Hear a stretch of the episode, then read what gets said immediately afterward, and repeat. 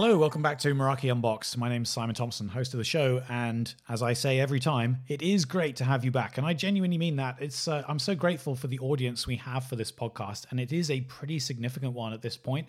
Uh, so clearly, this material is resonating. I'm super happy to have you uh, joining us so regularly. Uh, we do these podcasts every couple of weeks and keeping that fed with new topics of interest, both technical and culture related with Meraki, is my mission. So I'd love to have your help with that. And any ideas that you have, any input you'd like to make to the podcast, as always, I very much welcome those. You can reach out to me online at Meraki Simon on Twitter. Please reach out to me on there. Uh, send me a note. Let me know what you think, ideas for the show, or even if you'd like to participate on the show. We also love to have guests come and join us on here, and we would love to welcome you. I'm very excited about today's episode. I've actually been looking forward to doing this one for quite some time uh, because today we're going to talk to one of the earliest employees at Meraki.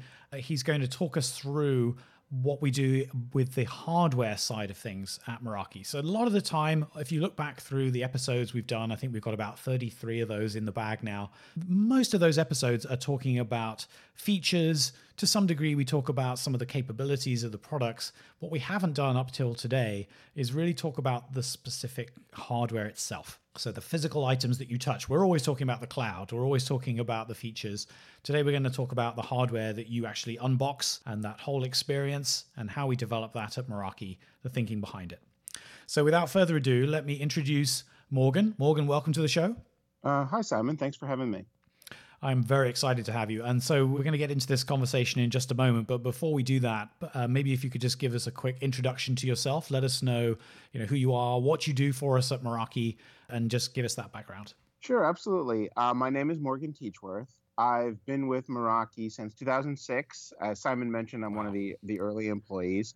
And since the very beginning through to now, I am responsible for all of the hardware and that is full cycle. That is from early concept through design as well as manufacturing and production all the way out to sort of that you know maintenance and review of quality. So i you know i look after that and that's all of our product lines. I also run the supply chain group at meraki make sure that we can actually get that hardware right. into into stock and then out to the customer all right. I'm actually pretty excited to be talking to somebody who joined the company in the year that we think of as the year Meraki started, 2006.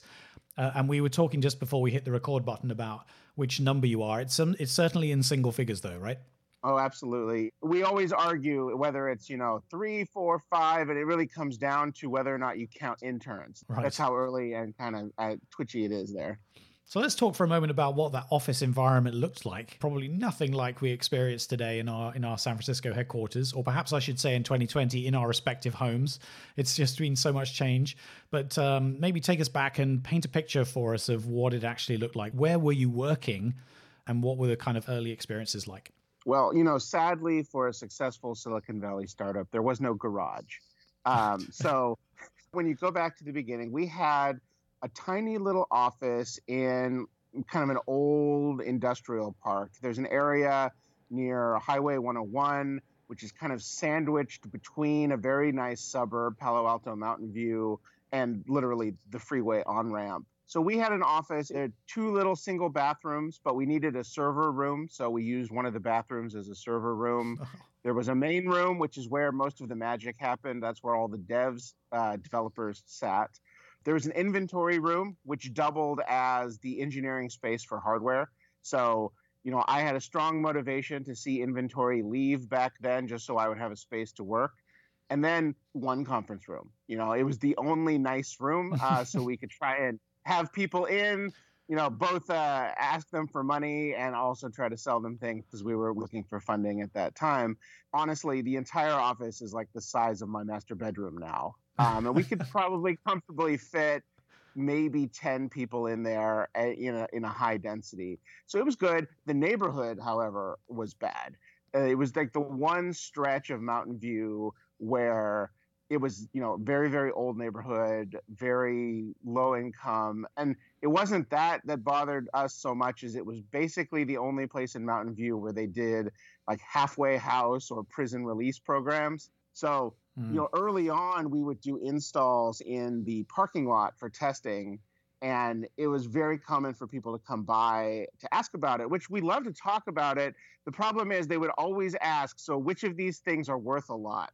Um, and that's not a question i'm comfortable asking or answering especially when it comes to uh, you know a poor startup's network equipment so we'd always we'd always lie and sure enough that stuff we'd lie about would always be the stuff that would disappear okay, well, I mean, I, I can't think of a better description than that. You've really brought it to life for me. I'm sure everybody's listening has got a, a now an image in their head of what, what, this early version of Meraki looked like. I'm picturing boxes everywhere and uh, setting up tables outside to test out gear on. Fun times, I'm sure. Um, yeah, and, and what really motivated us to move to our next office, which was nearby, was the need for just pure inventory space. It wasn't the need for working space. Our 2nd mm-hmm. office was only a few blocks away, and it was literally a giant warehouse. And we turned that one room that I worked in at the original office into an entire office. It was everyone and a, bo- a stack of boxes, and the stack of boxes would grow and push us over. We'd sell and we'd expand and we'd play that game until we eventually moved to San Francisco. Right. And when was that? When was the move to the city? Oh, I don't remember exactly. I think it was around the end of 2008, early 2009. It was certainly during our um, Free the Net program, which was one of our big experiments in mm-hmm. San Francisco. We were doing so much work in the city that several Meraki founders and executives started to move to the city. And when they did that, I assumed it was only a matter of time before the company itself would be up, embedding ourselves in the same neighborhoods as our largest test bed. Absolutely. And and actually that's something I wanted to ask you about as well was the free the net thing. That's something a lot of people are familiar with from the very early days as a way to really develop this mesh networking and see it out in the wild. So maybe describe a little bit of that project for us. Sure. Many people might remember there was a Google Wi Fi initiative, and they were looking at taking city centers or neighborhoods and installing access, just general free public access. And they did that in Mountain View as a pilot. And that's one of the reasons we were there.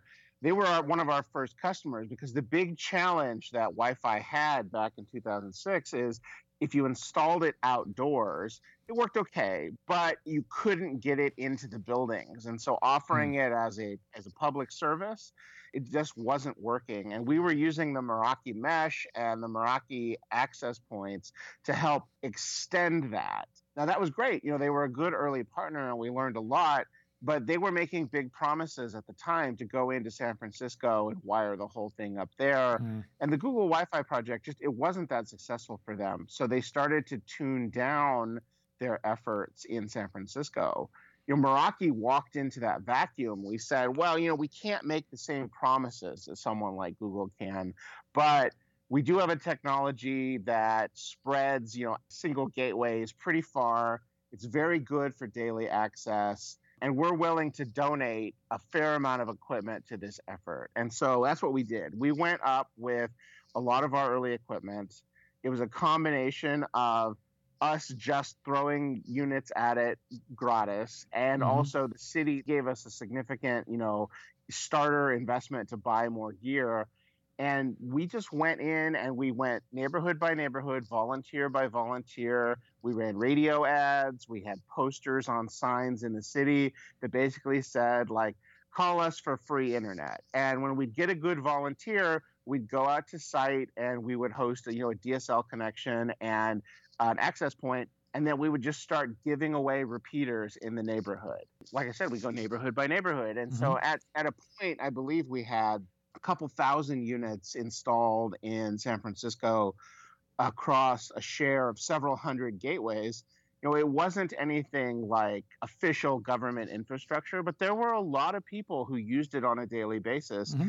And even walking around the city now, you'll occasionally see a free the net SSID. You know, most of those SSIDs don't work anymore because we've stopped hosting right. uh, the gateways, but it was fairly successful for the citizens for about a year, two years, and it was a tremendous test bed for us. Our dashboard never could have tested scale at that size without that kind of project. And we learned a ton just about pure wireless protocol and managing mesh and interference it was a fantastic turning point for us as a small company. I can imagine. I mean, uh, really like a gift in a way. It just goes to show how circumstances and just serendipity can lead to the most amazing opportunities for a new um, startup business like like we were at that time. And like you said, how do you possibly get a better opportunity for a test bed, an opportunity to test out the software and the, and the hardware, of course, that you've been developing as well? Mm-hmm. Yeah, and for me personally, it was a fantastic learning experience. You know, I wasn't a network or a wireless engineer coming into Meraki, which was totally wireless focused in the beginning. To be honest, I don't tell this to that many people. Uh, wireless was literally my worst subject in college. so getting hands on with those antennas, like trying to solve real world problems of trying to get a signal down the street to the next stop and then spread it, like that was a priceless experience for me personally as well. Mm. And before we move too far into the story, you actually had a, a background obviously that was related to this, right? So how did this all come about in the first place? How did you find your way to Meraki? You know, I when I graduated, I went to work as a digital designer. I had done my undergrad with a specialty in digital and ASIC design. So I went to work for Nvidia starting with graphics cards and then expanding into some of the other areas like uh, motherboards that they were working on. Mm-hmm.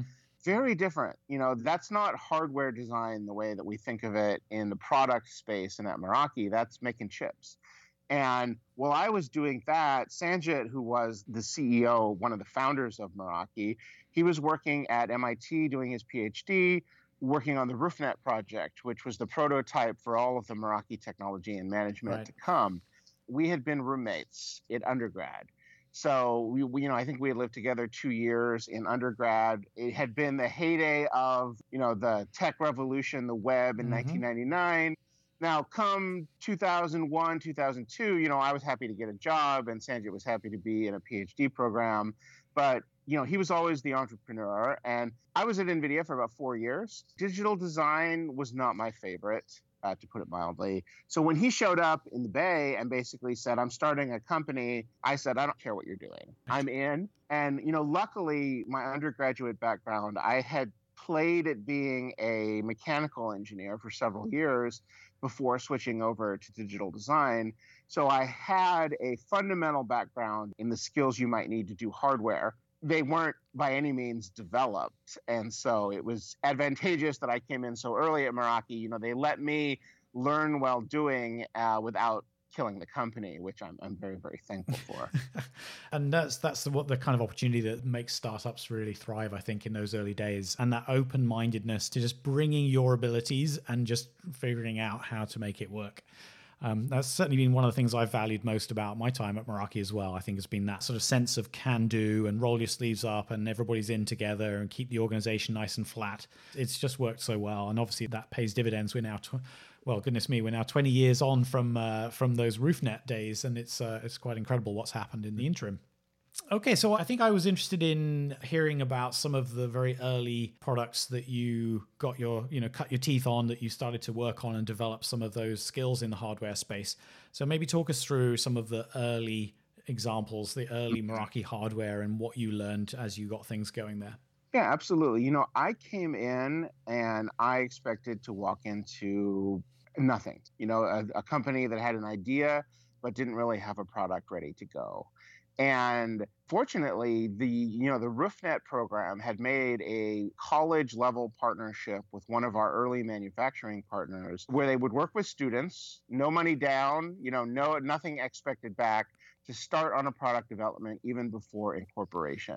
So when I came in, you know, Sanjit had a pretty good prototype. The Meraki mm-hmm. Mini, which was our first sellable product, you know, it it looked quite a bit like the Meraki Mini. So I started on something that we were able to polish up and get to market pretty quickly. I always say the first product I worked on was Meraki's first product, but that was like I half owned that one. So mm-hmm. everything else since then, you know, we went and we turned that Meraki Mini into a family of products, you know, the Meraki Indoor, uh, the Meraki wall plug, which you don't even know about unless you've been with us a long, long time. That was really the first things I worked on. And that was just a tremendous lesson for me in how to work with what Meraki calls the JDM model, joint development manufacturing. Mm-hmm. And that's where I would plunk myself down with our manufacturing partner, who at the time was also our primary design partner. I would set up camp in their facility, whether it was in China or Taiwan or an office in the US, and just not leave until we were done. Um, I have to say, those early partners are glad to see the back of me at this point. But you know, we we went from building the extensions of the Meraki Mini, which were, like I said, the indoor and the wall plug, to just starting to slowly expand the portfolio. We had the Meraki Outdoor. Mm-hmm. Um, which you know if you've seen it it's small and sleek and it looks like a giant apple mouse it stands out as kind of a an anomaly in our history for its shape but you know it was a fantastic product and it was a fantastic experience working on it when we got into networking we were riding the wave of lower cost socs like mm-hmm. the enterprise chipsets had finally pushed down into the consumer space, and that made them incredibly easy to work with and incredibly economical. So we just grabbed that, and we were one of the first companies to do so and really push enterprise level chipset technology out in our early products, which were more of a, a consumer grade product. Mm.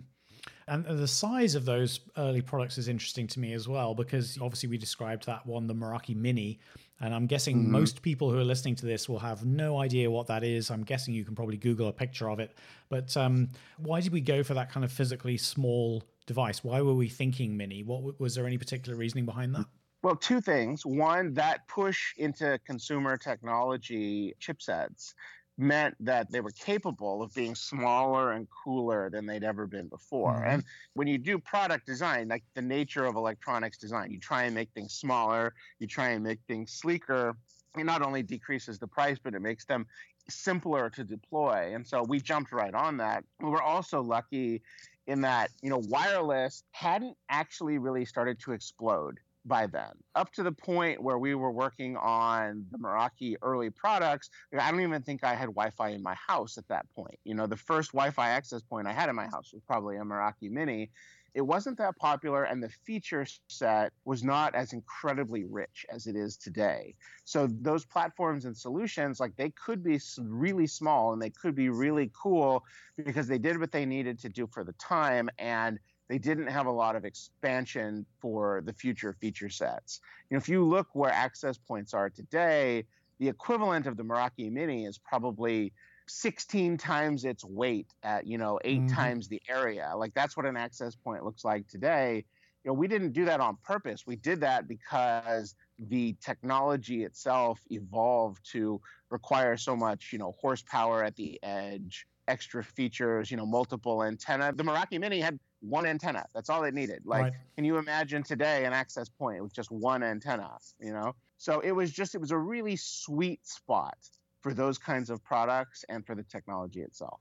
And it's also interesting because that time, uh, as well as your own experiences of that wave you described in in the hardware world, it was also a major time of evolution in the world of Wi-Fi, and in the sense that when I was in my early career, way before Meraki, I was installing early enterprise Wi-Fi, and you know those access points were pretty dumb. They were very simple devices, and so much of the power was focused in the hardware controller.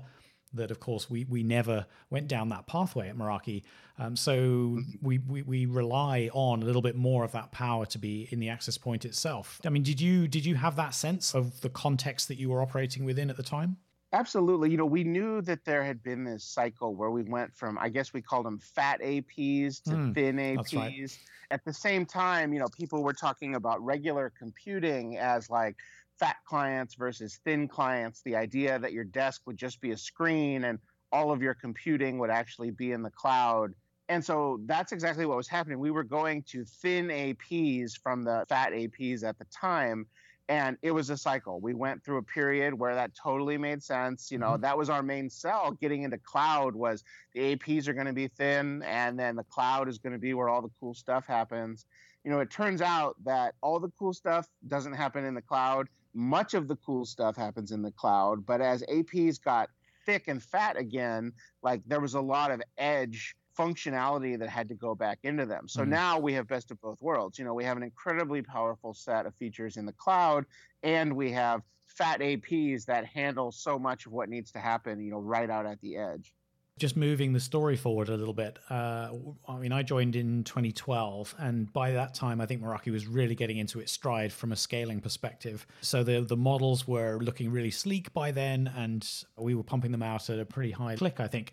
Uh, so what did you see change as we got into the sort of volume business with Meraki as you saw it grow and, and grab a foothold? You know, the big shift for us was going from a consumer free the net style market to the, more of an enterprise approach. Mm. And so there was a tremendous shift in the way we made product and the way that we sold it when we started to design the MR line. You know, I talked about products, the Meraki Mini, the Meraki Outdoor, the first products in the you know the Meraki Enterprise line were don't ask me why we picked the number MR58, MR11, and MR14. Fantastic numbers, but why do you start with those?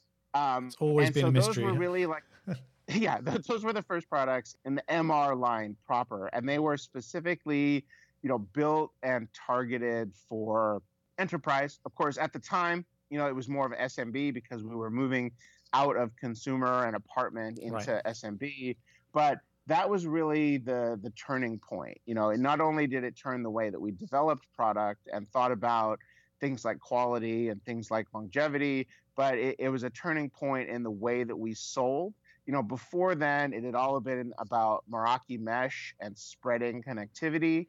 With the move to enterprise, that's when we realized that it was actually the dashboard and the cloud that was the core value of the Meraki mission, the Meraki idea. Mm-hmm. And if we think about the access points and the design of those, I'm sure that there are aspects of that design which are related to the way the thing is operating. So, what's happening under the hood, the antenna configuration and layout, and so on. Um, but I'm sure there are other considerations that go into the look of something like an access point. And I think that's maybe the best example, maybe that and the cameras, because those are the things that are out in view of, of most of the people in the office as opposed to being stuck away in a comms room. You know, absolutely. I think that the biggest shift in that uh, hardware development around that time was longevity and robustness. You know, the mm-hmm. early products, the idea was you were selling them super cheap. You were thinking that they might last, you know, three years, so you design for five and if something went wrong, you just tell the customer, you know, throw it away, get a new one, or recycle it, right. get a new one. Um, now, when you went to enterprise, you know, suddenly the expectation was, you know, they were they were tough as nails. They were supposed to last for ten years, so you had to design for twenty. And you know, you didn't just have them in the palm of your hand and hang them next to your closet. They had to go on the wall and mm-hmm. look good. And so that's when you know, Meraki made a conscious choice in the industry from our sort of consumer DNA to say, you know, if we're going to make products, it, we're going to make them nice, you know, and mm-hmm. so we put extra effort and we put extra money into the design of the product using slightly premium materials, you know, making sure that the shapes were differentiated in the market and it wasn't purely vanity, although vanity was certainly involved. you know, anybody who makes a product and tells not? you there wasn't an element of that is lying to you.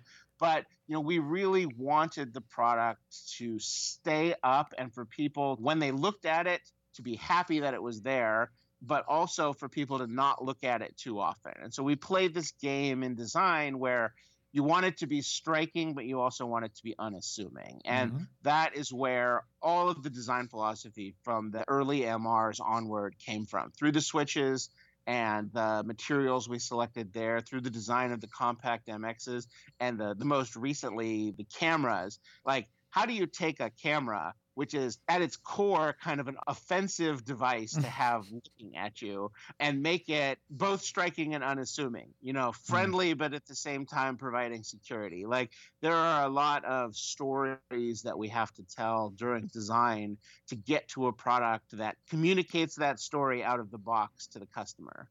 Right. It's a very interesting balance to to be thinking about. And I'm so happy to hear that because I remember working in an EBC, which is basically a, a briefing center for potential customers. And we would have prospective customers coming in and looking around at the products, looking, getting a presentation about the technology. But the number of times we got comments about, oh, that looks nice. Oh, I like the look of that. And I could see that on my desk. You know, we're all human at the end of the day. We all are consumers and we all have a sense of aesthetic to some degree. I imagine you've probably heard the phrase, Morgan. Tell me how many times you've heard this phrase. We are like the Apple of networking. Ever heard that one? Yeah, you know, and it's probably our fault that it came up because so many of our early employees had had spent time at Apple beforehand. Right. It's certainly one yeah. I've heard like spontaneously. A whole bunch of people online have, have said that over the years. And I think it, it has something to do with that attention to detail on the design because the products did look pretty good, even though in many cases they were shut away in a rack in a, in a comms room. I'm thinking of some of the switches, for example. Uh, who could think that you could make an attractive looking switch? But I think we cracked it. Yeah, absolutely. And I'm I'm just super proud of that because we were a small company. You know, we were a late entrant in many of these spaces. And now you can see so many companies, large companies and small, are following some of the precedents that we set in design. You mm-hmm. know, just the move to the the smooth white and the sharp edges on access points. Like I won't name names, but if you go out and you look at other solutions in the market and you compare them to the sort of family tree of things that came before, you will see Meraki's fingerprints in a lot of those designs. Mm-hmm. Yeah, there's definitely been an improvement overall. I think there's been an up leveling of the aesthetic for some of these products. So you can definitely be proud of that one, I think, uh, Morgan, for sure. So, which, I mean, that's an interesting question. Which of the products that you've worked on over the many years, uh, which would you say you're most proud of, and why would that be? Oh, this is a hard question to answer. Do I pick the ones that were the most commercially successful, uh, or the ones that weren't? In my case, I have to pick one of the ones that that wasn't. You know, it's not that long ago. Meraki was working on the MC line, which was a mm. set of phones. They were deployed. If you bought one, I hope you enjoyed using it. Well, you could you know, we we had to shut that line down, and thankfully for us, it was not the most painful thing to do that because of the support from Cisco in transitioning customers over. Right. But we built in the hardware space three fantastic phones, just amazing pieces of hardware. You know, incredible leverage of glass and metal and button technology and touch technology, just taking the best from the consumer space and you know, only one of those phones launched. Those of you who are familiar with the line heard me say three phones, and you'll be like, wait a minute. Well, you made one phone. Give me a break, Morgan. But in truth, the other ones were ready to go at the time when we discovered that we just couldn't compete in that space. The phone space is brutal. It's a, a, tough nut to crack for a couple of technical reasons. And also, you know, Cisco is, is a major player in that space. We were finding ourselves going into the position of competing primarily against ourselves, which didn't make a lot of sense. Yeah. So it's unfortunate, you know, that product line isn't a big commercial success, but it was so exciting to work on that as a hardware department.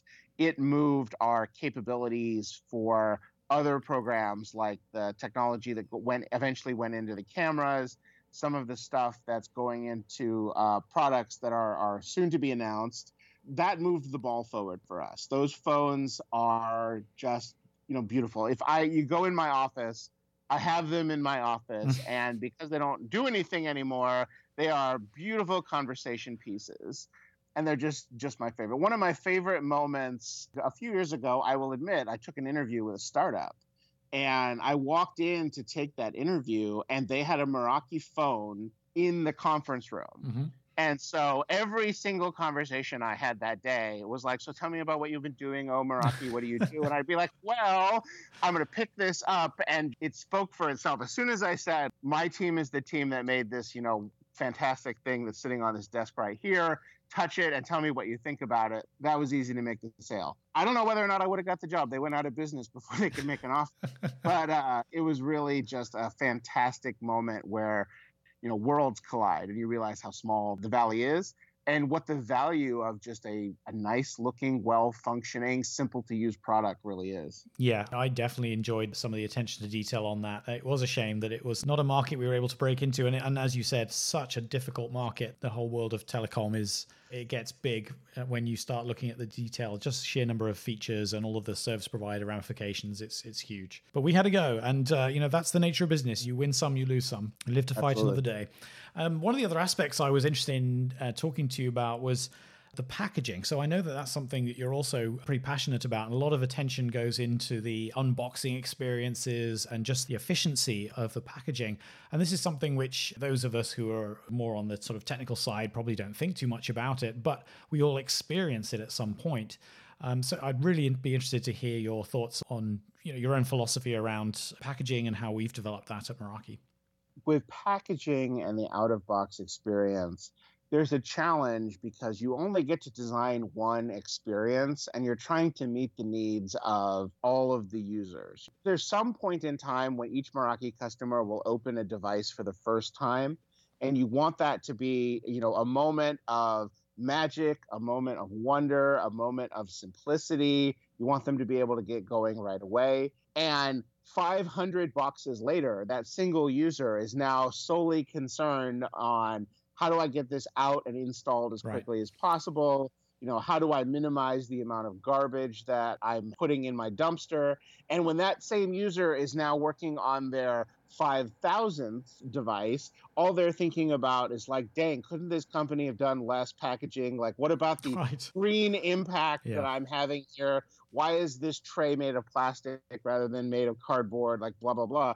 And so the, the challenge is you're trying to serve the entire product life cycle and customer life cycle mm. with that design and that's a story that is all about compromises it's not just about customer compromises it's also about like your personal environmental conscience mm. and how you feel about what you do like you know i don't go design something and be wasteful and not feel bad about it. Like if I make a choice that is not environmentally optimal, I live with that forever. I think of it like uh, Marley in the Christmas Carol, like the environmental chains that I eventually have to deal with in the afterlife are is mm. my my footprint, especially as a product designer. Yeah. So what we do is focus on that out of box experience. We do want to showcase the product we want people to understand, you know, what they're getting and have access to everything they need to do the install in the box. And so that's kind of one principle. And the other one is minimizing the environmental cost. Mm. And what a lot of people don't understand about minimizing the environmental cost is every choice you make is a loss somewhere. If I go to fully recycled cardboard and only organic fibers, now I'm creating more wastewater. And depending on the part of the world where I'm doing that production, the cheaper things to produce are done in the parts of the world that are least good at processing that wastewater and runoff. I've created one problem where mm. if I, you know, if I use a recyclable plastic tray, I'm not creating all that water runoff, but now I'm contributing to petrochemical waste. It's balancing the overall impact. And so, what we do product by product, and this is why there's less consistency product to product in the Meraki line than you might find in some other product companies, is we look at the geography where we're making the devices. We look at the geography where we're creating the uh, the packaging. We look at the full cycle, including freight costs, size of the packaging and how that influences freight loading. Mm-hmm. Um, and we try and minimize our footprint. And that means things are different every time. You know, I get feedback. Twitter loves to come at me with a, hey, Meraki, I just bought your new blank, and there's a plastic tray in there. Like, what gives? I thought you cared about the planet. And, you know, I'll take that to my packaging team and say, hey, look at this. And I get a long explanation of why this particular decision was the right decision for this exact product and case. And so that's our philosophy moving forward. You know, we don't do what looks best. We do what actually is best based on the best data that we can put together. And we have the minimum requirements. We have to keep the product safe. We have to be able to get it from place to place. It has to be, you know, recyclable and returnable. And so it's interesting to dig into this rabbit hole because you'd think packaging is easy. It's just a box. You put it in a box, you're done. You know, we spend almost as much time thinking about the impact of how to move the product around as we do the impact of the product itself.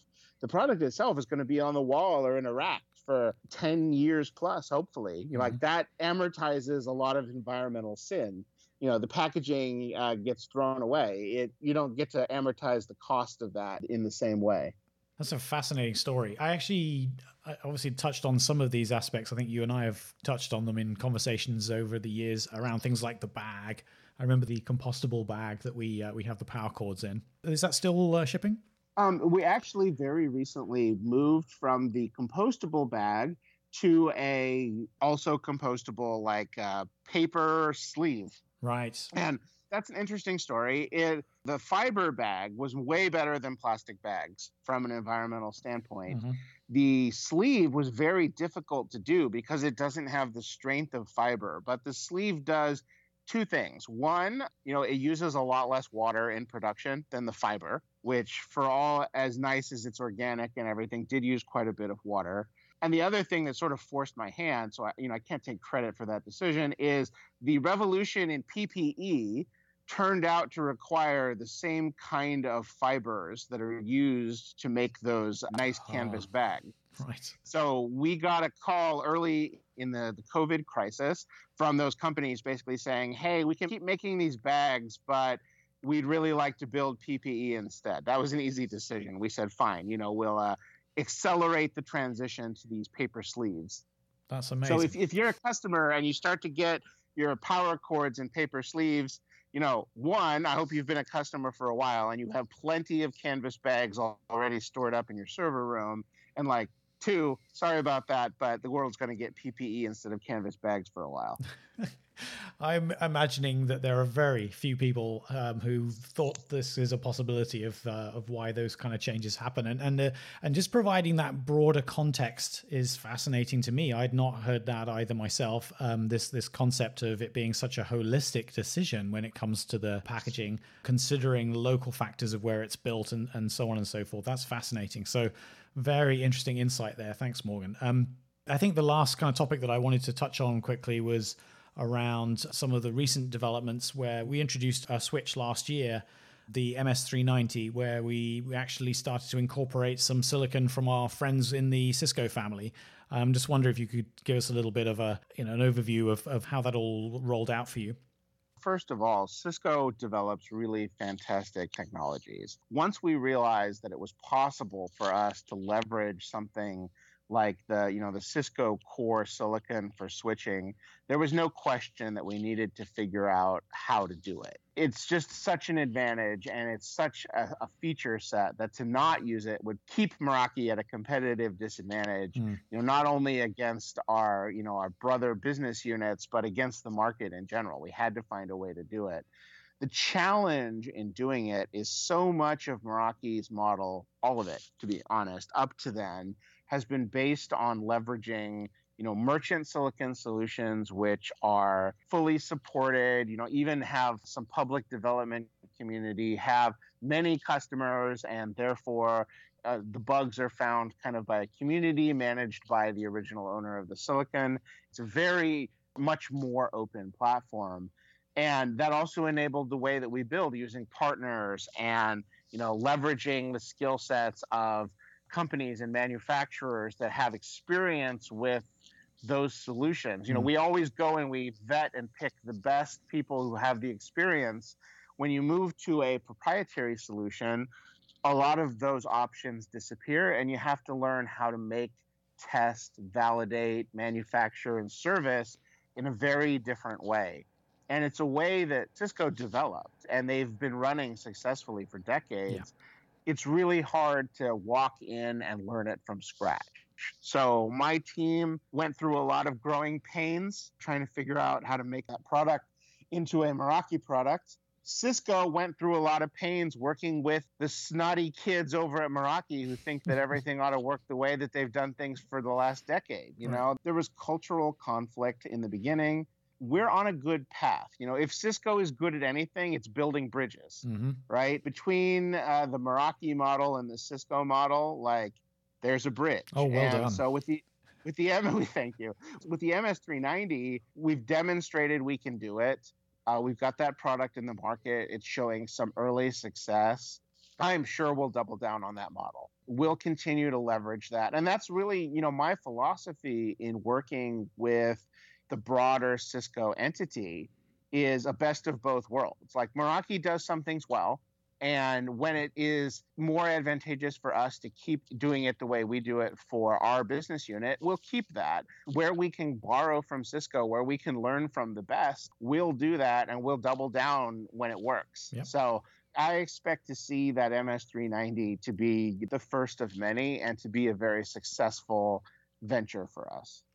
Yeah, and like you said, I mean, so much of this is also driven by the feature set that it opens up for us. There's some really powerful uh, Cisco security features in particular that that the brains of that switch really opened up for us. And for anybody who's listening and is interested in learning more about those, uh, we have done some previous episodes covering uh, that. Adaptive policy, in particular, uh, would be one to go back and have a look at to really understand uh, how we've used that silicon to its maximum potential with that product.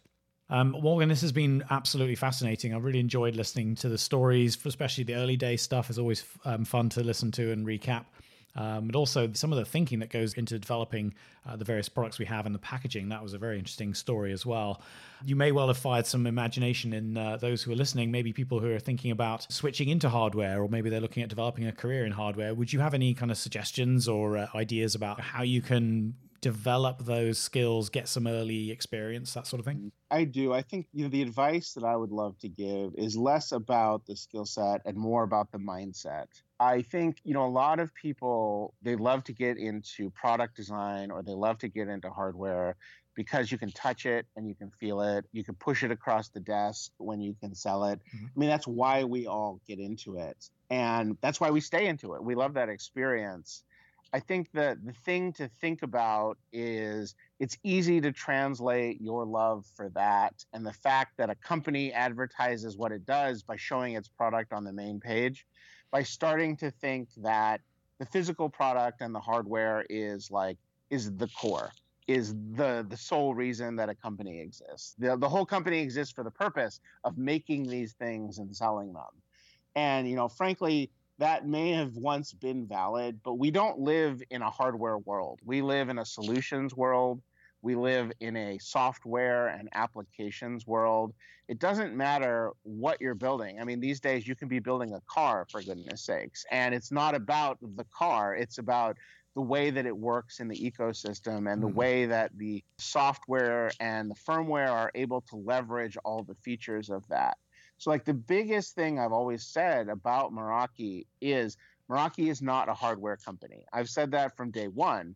And I say that to everybody who joins my team. I say you need to remember fundamentally, Meraki is not a hardware company. And I would challenge a lot of people who work on product and a lot of people who work on hardware to think about their own efforts and say, I don't do what I do for the purpose of doing just that. The means are not the end. Mm. There's a bigger picture here. I need to build the platform that is going to be the solution for what the customer needs. And if you can overcome your passion, it sounds dumb because building things is my passion, but like if you can overcome your passion and understand how it fits into the larger picture and how it meets the needs of the customer, not just, you know, their physical install needs or their usage needs, but their actual solution needs, you will be successful in the hardware space.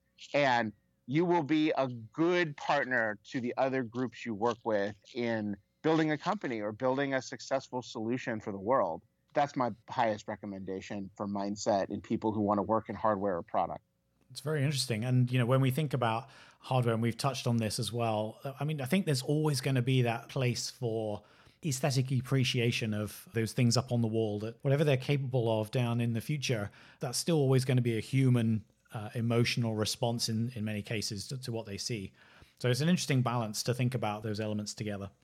All right, Morgan. Well, thank you so much indeed for your time uh, today. Really appreciate uh, you coming on and joining us. I know you're super busy, so definitely appreciate that. For those of you who are listening, if you've been inspired by what you've heard here, obviously do please uh, reach out. We'd love to hear from you. You know, even if you want to get a message relayed to Morgan, I, I can't promise he'll answer it, but we'll definitely uh, relay it in his direction. And so you can reach me on Twitter at Meraki Simon. It's a great way to share your thoughts there. And also, if you'd love to participate in this podcast, that would be so fantastic. I'd love that. So please definitely do that. Morgan, thank you so much again. Oh, thank you, Simon. It's been a pleasure. Great fun. Uh, so, for everybody listening, uh, we'll be back in a couple more weeks. Uh, hopefully, you're subscribed by now, but if not, please go to your favorite podcast app, hit the subscribe button, uh, and then you'll get these delivered. I will do everything in my power to make sure we get these out every two weeks. Uh, so, looking forward to the next one. and we will see you back here very soon. Bye bye for now.